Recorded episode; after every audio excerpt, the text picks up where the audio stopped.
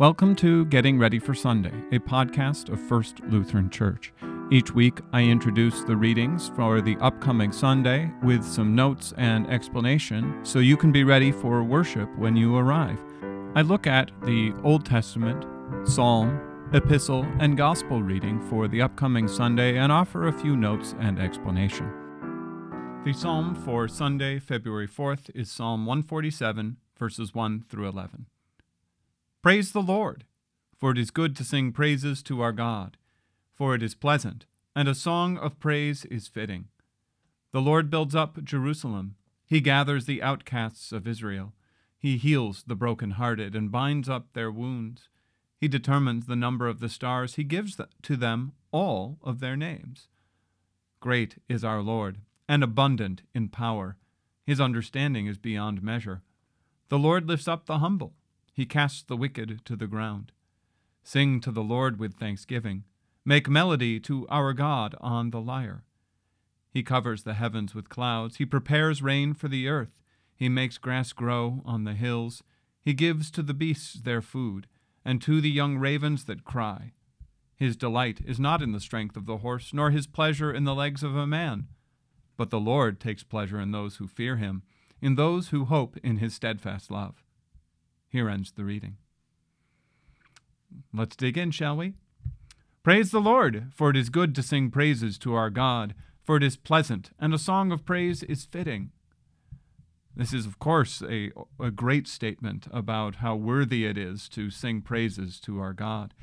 But we know that. We know why God needs to be praised, because of all his blessings that he gives us in Christ. But the psalmist is going to go on and explain a little bit about the blessings that God gives Jerusalem. He says, The Lord builds up Jerusalem. He gathers the outcasts of Israel. He heals the brokenhearted and binds up their wounds. So this passage begins focused on Jerusalem and Israel, that God builds up Jerusalem and his people gathering together.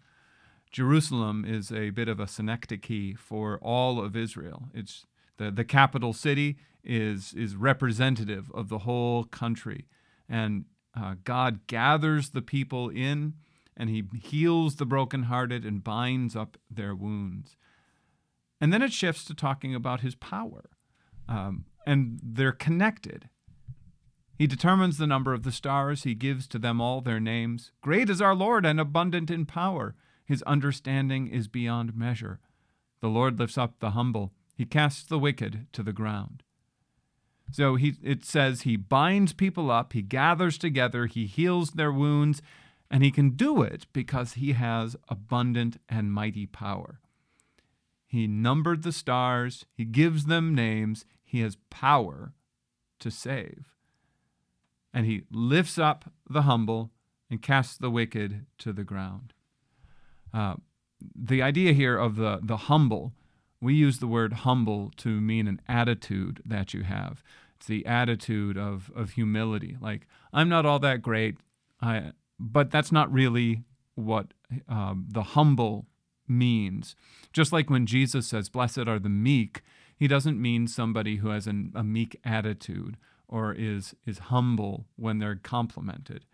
What he means is the lowly, the outcasts, the broken, the, the needy, the hurt, the the people who are who are truly on the bottom rung. This doesn't always mean economically, but it can be just anybody who is just crushed by something. Um, and in particular, I think it's people who are crushed by the reality of sin and death and by the judgment of God's law. He lifts them up through Christ. But he casts the wicked to the ground um, the the people who don't need God, the people who are who believe they can do things on their own, uh, the people who commit great and grievous evil and don't care. God lifts up the lowly and he casts down the proud. It's a common theme throughout Scripture, and we see it especially in the Magnificat, where Mary sings about this how he scatters the proud in the imagination of their hearts and he lifts up the lowly. He fills the humble with good things, and the rich he sends away empty. Then it moves on. Sing to the Lord with thanksgiving, make melody to our God on the lyre. Of course, we respond to that with praises, right?